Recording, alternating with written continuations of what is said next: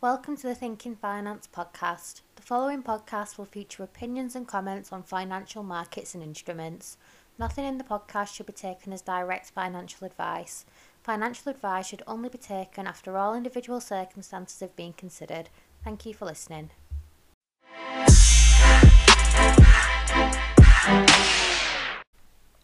Hello and welcome to Thinking Finance, weekly finance related podcast with a bit of fun at the end. I'm your host, Ashley King, financial advisor from Lancashire, England.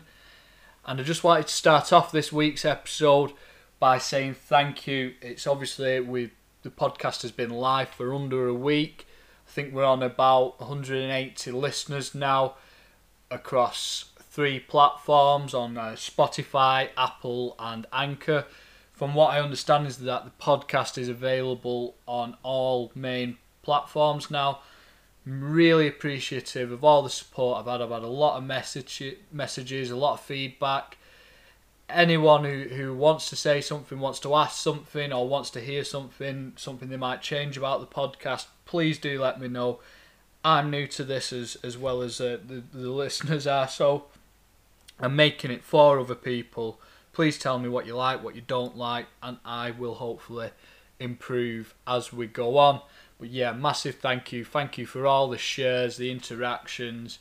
If you're not already, please do go to my Instagram, which is at thinking underscore finance. That's at thinking underscore finance. There's plenty of tips on there. Uh, I did a Q&A for the initial mortgage episode, which was out last week. I hope to carry on with these kind of interactions. Send me a direct message. Everything's anonymous. Please do carry on with that, sharing, listening, giving me feedback. I really appreciate it. But yeah, thank you for everything so far. I just wanted to quickly recap on last week's episode. So last week we was talking about property and mortgages and a lot of the discussion was around this generation rent, how hard it is for first time buyers in the modern age, you know, as millennials, to actually get on the property ladder. And I briefly spoke about that. Boris Johnson had said in the Conservative Party conference that he wanted to turn generation rent into generation buy. No one was sure about how he was planning on going around that. I felt that it was probably going to be something around the help to buy scheme. It has now this week coincidentally been announced that the Help to Buy scheme is being extended with a few key changes. Main changes are is that there's now a smaller cap on the property value. It's 1.5 times the average house value in the area you are buying. I think it's about 240,000 in the northwest of England, so still plenty of big houses. Still only for new build properties but it's also now only for first time buyers. So anybody who's in a perhaps lower valued house hoping to move to something bigger with a bit of government support, unfortunately, is going to be left behind uh, in the new scheme. But hopefully, there's more developments as they come along. I noticed that one lender, a, a bit more of a specialist lender, came back on the market with 90% mortgages this week. That was Accord. They have been pretty prevalent throughout lockdown and uh, the COVID 19 crisis. They uh, and I expect that to continue where they come back online with 90% mortgages for a month or two, drop off and back on and off uh, repeatedly. But hopefully, it's a sign of things to come in the new year and more and more lenders get on. But anyway, on to today's episode, which is investing for beginners. Now, a lot of questions have been asked has been around this. Uh, certainly, when people learn that I'm a financial advisor, whether that's my mates or, or people, acquaintances, people I meet at, at different events, that it's always a key thing that people ask me, what should I invest in? Where, where should I put my money? And it, it, it's such a diverse question that I can't even start to to uh, to tell someone directly. So if you think that this episode is going to be me saying, put all your savings into XYZ PLC, you'll make a fortune. Unfortunately, it's not. I'm just wanting to give people a bit of an overview, a bit of guidance of what to look out for and how to go about investing. Now, when I was doing my research and my pre work for this episode, I actually wanted to think what I was I was going along the lines of what actually is investing because when you say an investment to someone they automatically think stock market and it isn't the case so I wanted to write down my own definition of investing which I put down putting money towards something with a hoped positive end outcome and then I googled the Oxford English uh, dictionary definition of uh, investment, which is the action or process of investing money for profit. And then there's a link to the definition for investing, which, in a financial sense, is to put money into financial schemes, shares, property, or a commercial venture with the expectation of achieving a profit. That's pretty much accurate. Uh, I can't argue with that. And now, a lot of people will know the sayings, you know, like investing in yourself or investing for the future, such as paying money towards exams or putting yourself through uni with the hope for, say, a higher salary in the future or more knowledge. In a financial sense, obviously, we're looking at making a profit, and that's what I'm going to talk about today. So, the first thing that people need to understand when it comes to investing is that there's different asset classes you can invest in. Now, I'm just going to put a bit of a disclaimer at the start that anything that I talk about in the episode isn't a recommendation. I'm not telling you to pour money into any shares, etc. It's something that has to be done either through an advisor or if you're going to do it yourself, you need to understand the risks. But as well as that, I just want to make another quick footnote that I'm not going to be discussing Bitcoin or cryptocurrency this episode. It's a completely different, brand new asset class, and I think that that warrants its own episode because a lot of people have a lot of questions on that. And as a as a footnote, as part of a general investing episode, I don't think I'll do it justice in terms of explaining risks and what it is. So, yes, in the future, it will be Series 1. I'm not certain yet. I think it's penned for about week 6, may change, but cryptocurrency will be covered in its own ep- uh, episode. So, let's talk about the asset classes that you can invest in outside of that. Now, there's four main asset classes there's cash, there's property, there's equity, and there's bonds. That's cash, property, equity, and bonds. I'll go through them one by one and give you a bit of a brief overview. So, cash is pretty much what it says on the tin. Now, when people put money away, a lot of most people do if they can afford it, put money into savings each month, whatever that is. What you don't actually realize is that you are investing. You are investing in cash. Um, when you invest in cash, you're looking at getting a return through interest rates. So when you put money in the bank, the bank will generally have an interest rate on your account. That interest will be paid over a year or six monthly or however often they pay, and that is where you would achieve your growth. Now, a common thing that um, I, I spoke about last week, and it's linked to this, is interest rates are obviously very low at the moment. It's beneficial when you're getting a mortgage or you're borrowing money on a credit card or loans because you're paying a lower interest rate, it's cheaper to borrow money, but the adverse effects of that is that your savings accounts are barely getting anything. I know me personally, I my main bank account is with the Royal Bank of Scotland and my savings account I'm I get 0.05% interest, which is pretty shambolic to be honest. Uh, if, if I put hundred thousand pound in that bank account, I would get about fifty quid a year. Um, I don't know about you, but if I had a hundred thousand pounds to invest, unfortunately I don't. Um, I would want more back than fifty quid. But in return of that, that hundred thousand pounds is pretty much rock solid safe because cash doesn't depreciate in terms of its actual monetary value. It's only inflation that affects it. Now, I'll briefly talk about that.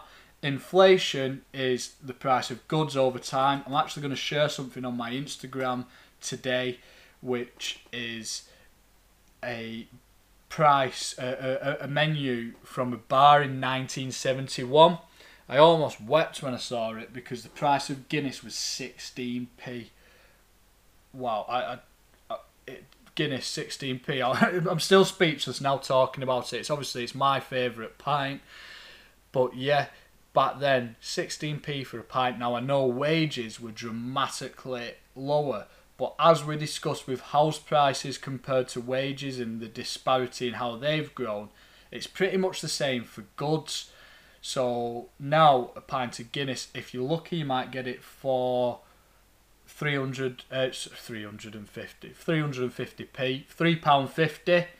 If, if you're lucky, if you're in a city centre, you're probably looking at a fiver for a pint. But we'll say £3.50, up from 16p. That's what, a 20, 20, 25, 25, 24 times price increase and the average wage back then will have been about three or four thousand pounds a year.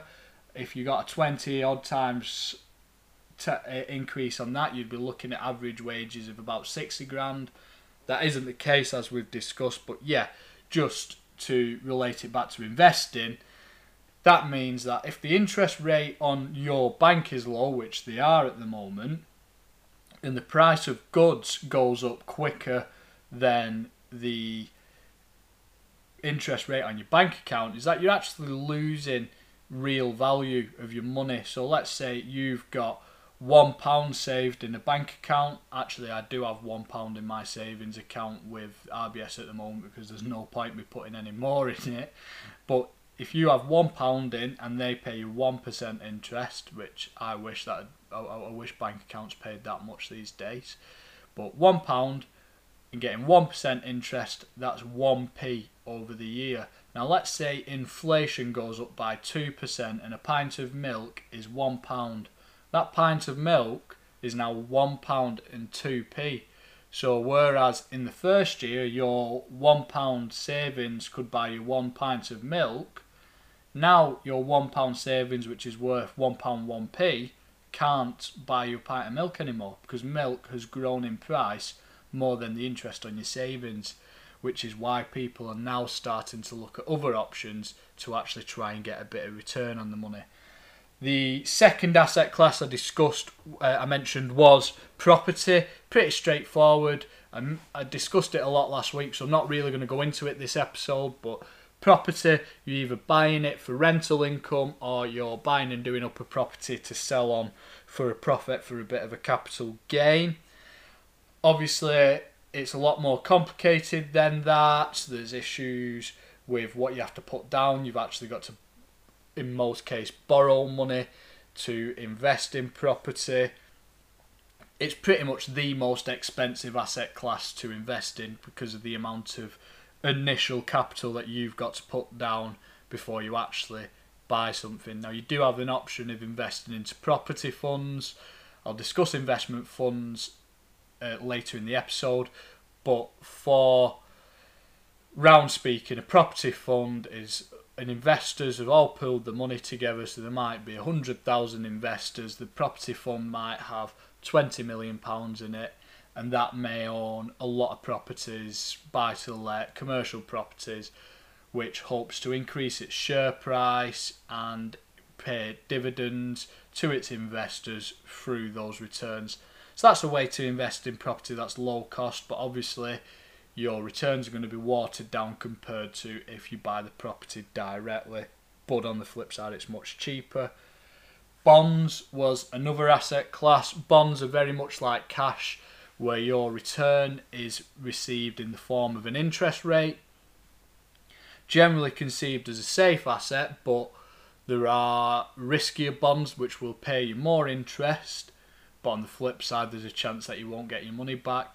But essentially, what a bond is is a loan. So you're lending the money to something, to someone, either a company or a government, and they promise to pay you. Say you give them hundred pounds, they'll promise to give you five pounds a year for five years, and then at the end of the five years, you get your initial money back. You get your hundred quid back, but over the time of that five years, you will have been receiving 5% a year.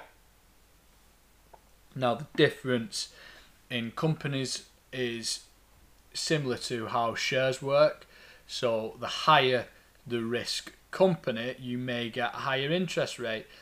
But then, the lower, the more solid companies that are already pretty financially stable, they're going to pay you a lower interest rate because you're pretty confident that you are going to get your money back in the end let's compare it. Say you lent £100,000 to Tesco for three years, and Tesco said, okay, well, we, you, we will be able to repay you £100,000, but because you're lending it as now, we'll pay you 3% a year. So you'll get your 3% each year, and then at the end of three years, you'll get your 100 grand back. Now, if you lent that £100,000 to Big Bob's Garage, which is a small independent garage on the A6 in Chorley, you're less certain that Big Bob is going to be able to pay back your £100,000. So you're going to need a bit more money in the meantime to to validate that risk. So Big Bob might say, right, I'll give you 10% a year for five years and then I'll give you 100 grand back. Now, your running yield, which is the amount of money you're getting each year, is going to be higher. But at the end, is Big Bob going to be able to pay up? I, I use Big Bob as a Max and Paddy reference for anyone who's a Phoenix Nights fan. But um, yeah, that it's it's a sliding scale. So obviously, with a bond, if you put it into a more risky company or a more risky government. You can get government bonds. The difference between what the British government might pay you when you lend them money, and that is possible. It's through an instrument called a gilt. They're pretty low interest rates at the moment because they're very safe, but obviously interest rates are low. You can be pretty sure that the British government will pay back your money, but if you lent the money to say the, the Bolivian government, you're going to want a higher interest rate because if there's civil unrest, another uh, you know inter-country war or uh, a re- revolution, that money's not coming back to you. So that's where you need the, the trade-off. And then of course, finally, and this is what everybody who has asked me questions is most interested in, there's equities, which is your stocks and shares. trying to say that properly rather than in my thick Lancastrian accent, stocks and shares rather than stocks and shares. But yes, they are what they say on the tin. You are buying a share of a company. Now, there's different ways of doing that, and I don't know. Obviously, everybody has a different internet algorithm. I'm not going to get into whether Mark Zuckerberg and Facebook and Instagram are spying on you and listening to your conversations. But one thing that is a fact is that you get targeted ads. So if you are googling new toasters and new new new kettles all the time and searching for them and going through home pages on Instagram and Facebook, you will start seeing more adverts for kettles and toasters and homeware appliances because that's what their algorithms do. They they target you to try and advertise things that you may want to buy.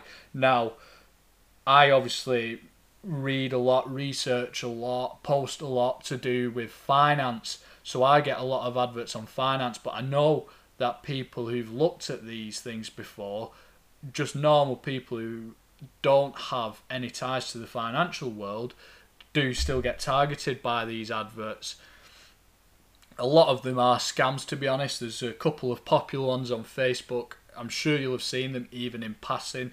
There's one of them with a picture of this morning, uh, Phil and Holly, and the article's basically saying it looks like a genuine newspaper article saying, oh, Dave went on with his revolutionary trading platform and made Phil and Holly 500 quid in 15 minutes. You can do that too. Just go on this website, send this money. There's another one a, a Dragon's Den related one where apparently someone makes Deborah Meaden 700 quid during the pitch. They're all false, them ones. The, they're adverts for high risk tra- trading platforms. A lot of them are just direct scams where if you deposit the money, you're not going to see that back. So do be aware of these targeted ads. You, you know that the more savvy and the more trustworthy financial companies won't be targeting you saying send invest this money now they will explain the risks to you beforehand and you will be able to make an informed choice. Now to buy shares a lot of people will have seen adverts for certainly people who watch football will have seen adverts for trading platforms such as eToro. Now I want to talk about the difference between a trading platform such as eToro and an actual stockbroker such as Hargreaves Lansdown or AJ Bell.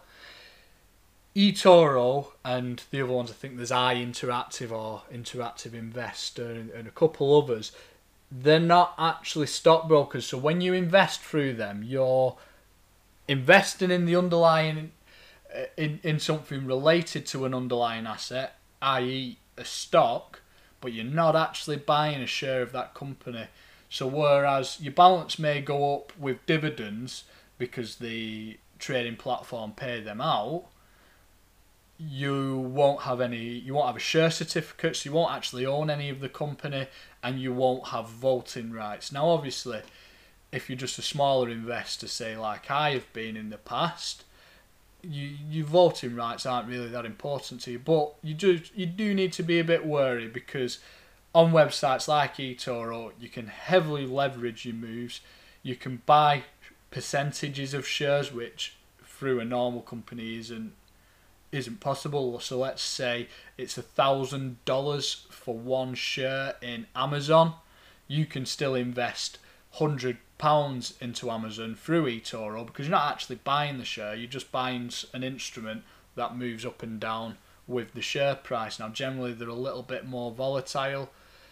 I'm not a fan of doing it like that because I think that's for people who are trying to make short term money. In general, it's a bit more of a gamble. Try, trying to figure out whether a share price is going to go up or down in a day. It, it's akin to gambling. It's a, a putting a tenner on a horse or having a spin on the roulette wheel.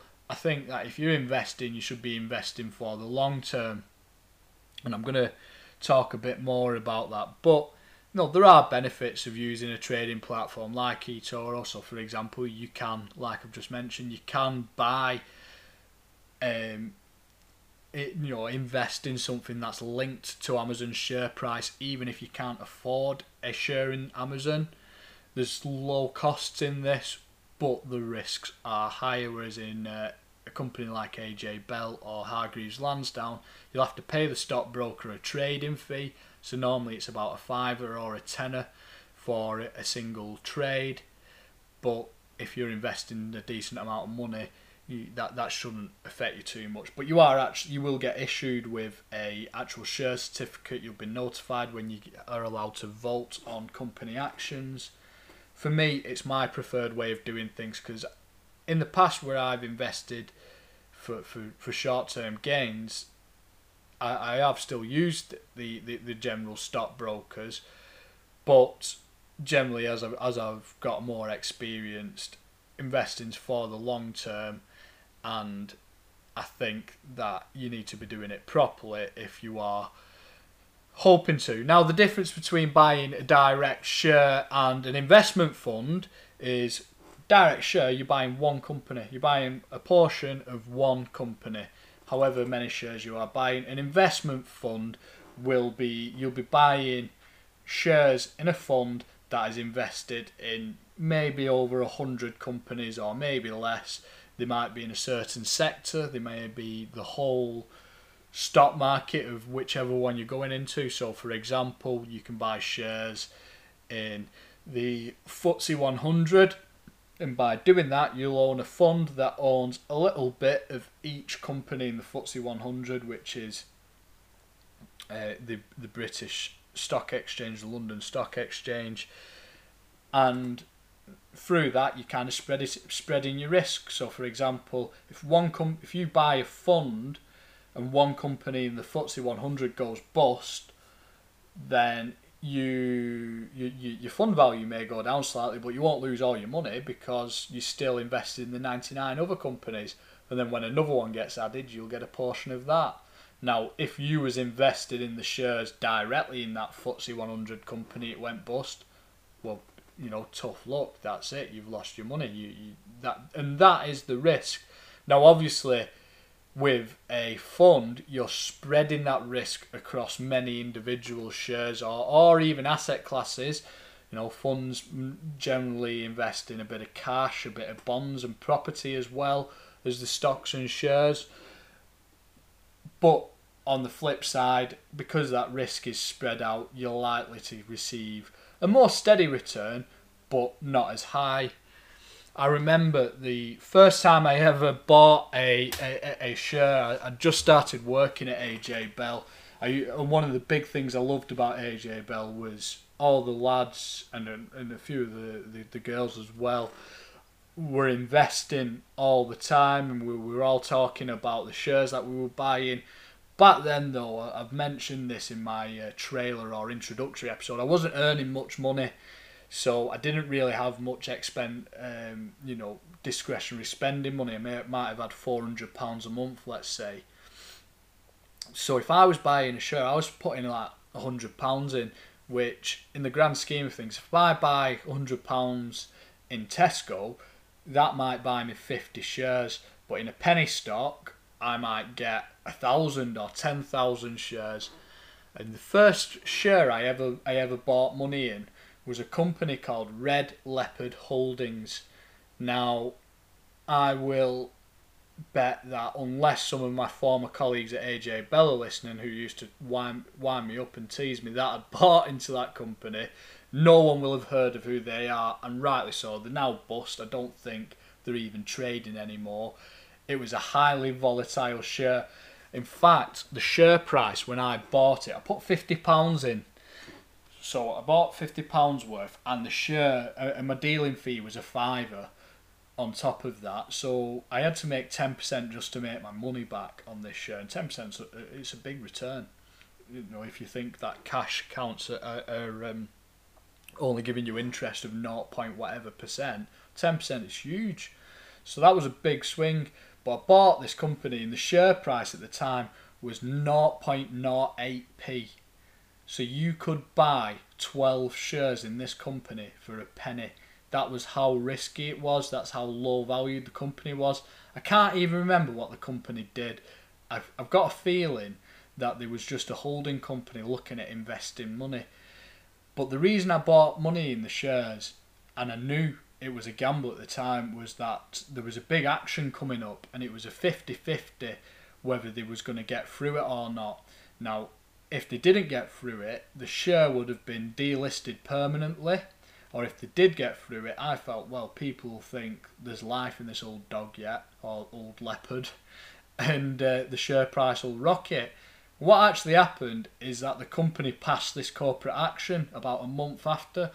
So the share price went up by about 250%. It was the biggest riser on the stock market that day. My 50 quid became well over 100 pounds and after that, God, I, I, I, wasn't half the smuggest person in the office. Now, since then, um, for, for the couple of years I worked at AJ Bell, I was we was all buying penny shares. Some of them would be like dodgy African mining companies or or strange Scottish technology companies. Generally, I, I never bought a share when I was at AJ Bell that was worth more than 40p for one share. I used to buy these high risk shares, look at them all day going up and down whilst working, if any of my former bosses are, are listening. Um, but yeah, I, I used to like them for the risk. I wasn't investing for the long term, I was investing to make a couple hundred quid a month. Largely, I think probably in the end, leaving AJ Bell was probably down a little bit, or I might have broke even, but it, it wasn't proper investing because I wasn't investing for an end outcome.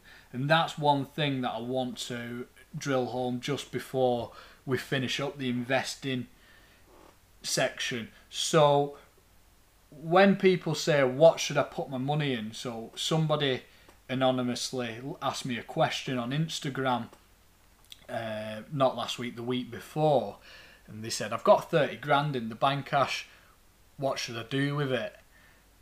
And I basically said to them, I can't answer that because I don't know what your objectives are. If you're looking at buying a house next year, well, you, you need to just keep it in the bank because although you're not going to get a return in that year or that six months, you're not going to lose anything. If you put all that 30 grand into a risky stock, let's say you'd put 30 grand into Red Leopard Holdings, okay, in that account, uh, in that instance, you'd have come up trumps. You'd have made seventy thousand pounds in the matter of a month. That'd be, you know, astronomical returns.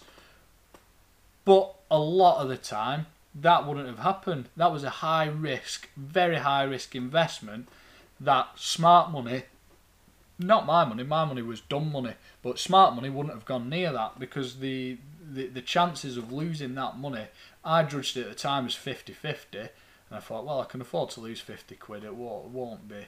It's just a, a, a night out for me and Charlie if you'd have put your 30 grand in that and it, it, you'd have lost it, you, you'd have had no rights. You couldn't sue anybody. You'd have just you'd have lost your money. So I think when you consider an investment, what's your end outcome? Are you investing? If you just got a new newborn baby and you're investing for the them to go to university in 18 years, yeah, by all means, get it in an equity fund, high risk but high high returns over the time, and, and just keep ploughing away, putting a bit of money aside each month and letting that tick over over time or if you're doing something for next year, you know, you need to be in, in, in the, the safer assets.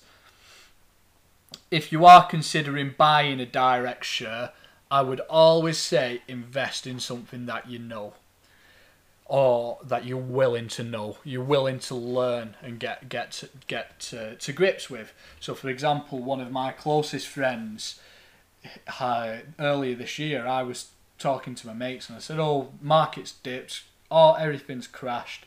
I'm going to invest in two companies because from investment com- commentary that I've been getting, I think that they're in the sectors that are going to do well, and I've picked these individual shares because I think they're undervalued at the moment.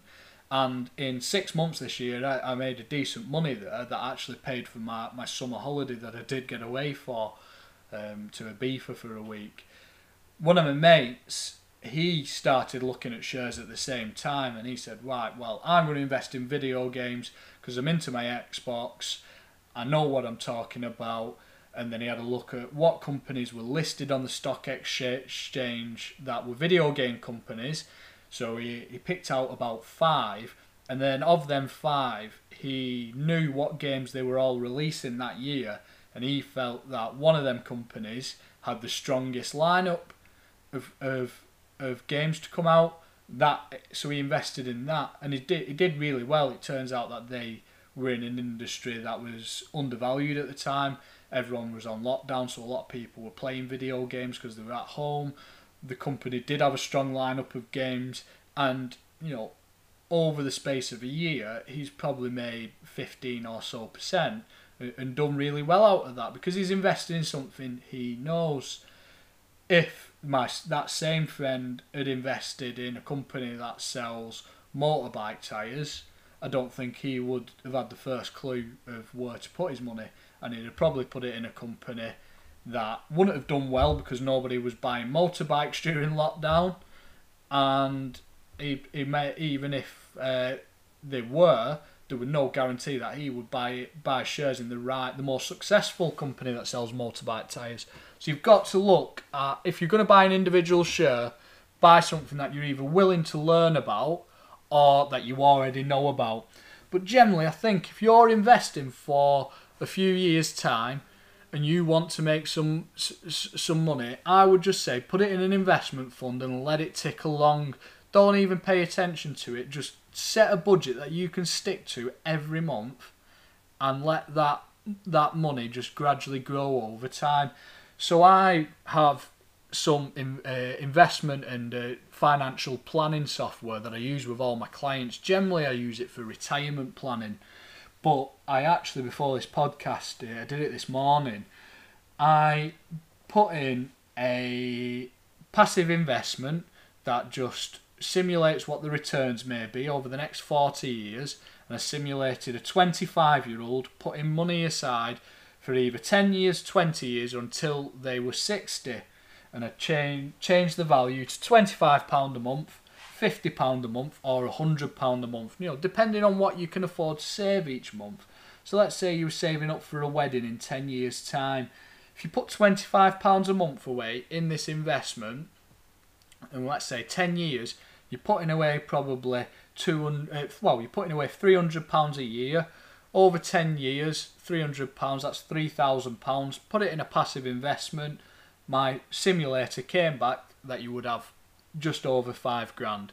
So that's a good return over um, 10 years time. Your 3 grand is now 5 grand. If you put that at 100 pounds or that would be 1200 pounds a year or 10 grand or, or, or so over that same 10 year period, that same pot is nearly £20,000. And what I'm trying to stress to you here is if you can afford to put aside some money each month, just get used to it, put it as part of your budget, your monthly ISA contribution into an investment fund, just let it grow in the background. And you know you might have a nice surprise in a few years time. If you're not going to miss that money and quickly if you make it a spending habit you will not miss that money.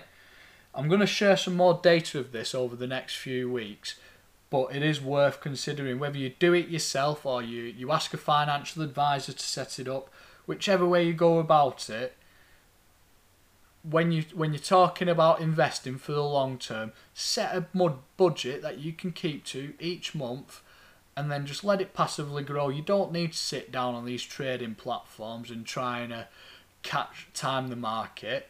There's people who work 80 hours a week down in Canary Wharf in London, proper stockbrokers, proper traders who still lose money on trades like I say, eToro have a have a warning to their credit that seventy odd percent of people lose money when they try trading. If you if you wanting to invest and grow your money over the long term, get it into a fund, research your fund and see how it's done over the last few years and let it just grow in the background. You don't need to look at it every month. Just set a budget, stay disciplined, and that's where you'll you'll over the long term you'll really see the benefits. So I hope that was a bit of use for you. I'm going to put some more content out because I think investing, I just wanted to give a brief overview today. But in general, it's there's so many things for you to consider that I can't even cover it all. I'll probably do one episode just on the stock market. I've already done one just on property. There'll be other other bits that I, I will be talking about. So I'm to put some more uh, things out there that can help you, um, give you a bit of guidance. Happy to speak to anyone who has any questions. But in general, that's ran a lot longer than last week's because it's such a big topic. That was investing for beginners. Now, I'm going to spend less than 10 minutes now just talking a bit about finance in films. Now, a lot of people probably think that uh, I love my job. I think it's fantastic. I get to do so many things. I visit all over the show. But one thing I will say is, even when I worked in a stockbroker in Manchester or an investment firm on Deansgate, my career has not looked like Wolf of Wall Street. I don't know whether that's a good thing or a bad thing, but certainly I've never had a, a dwarf or a midget thrown at a target in my office.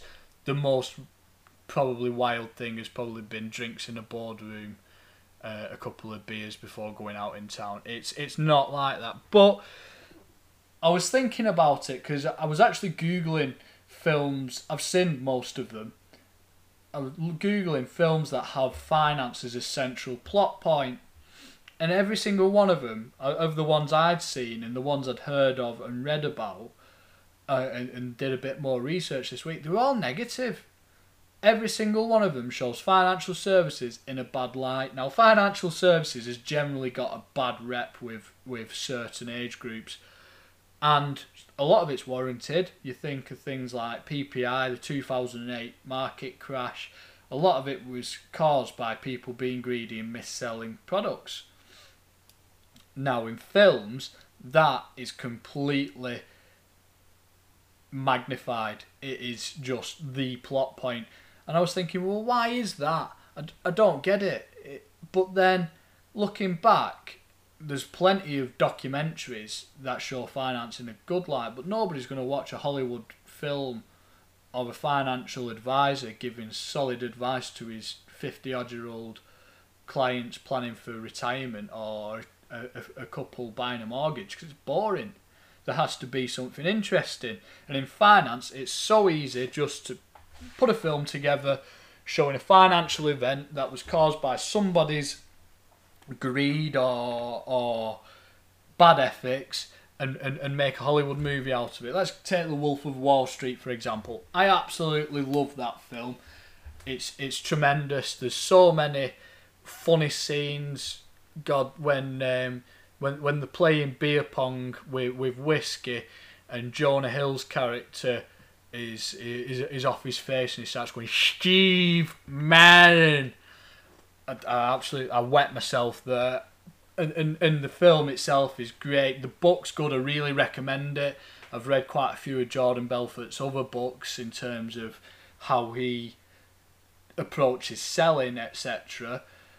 But at the end of the day, he's a criminal, and the film kind of glorifies that you don't you you you, you kind of breeze over it. So when he go loses his job on Wall Street after he's worked his way up, and, and you have that whole montage of him doing his exams and uh, in in the strip clubs etc.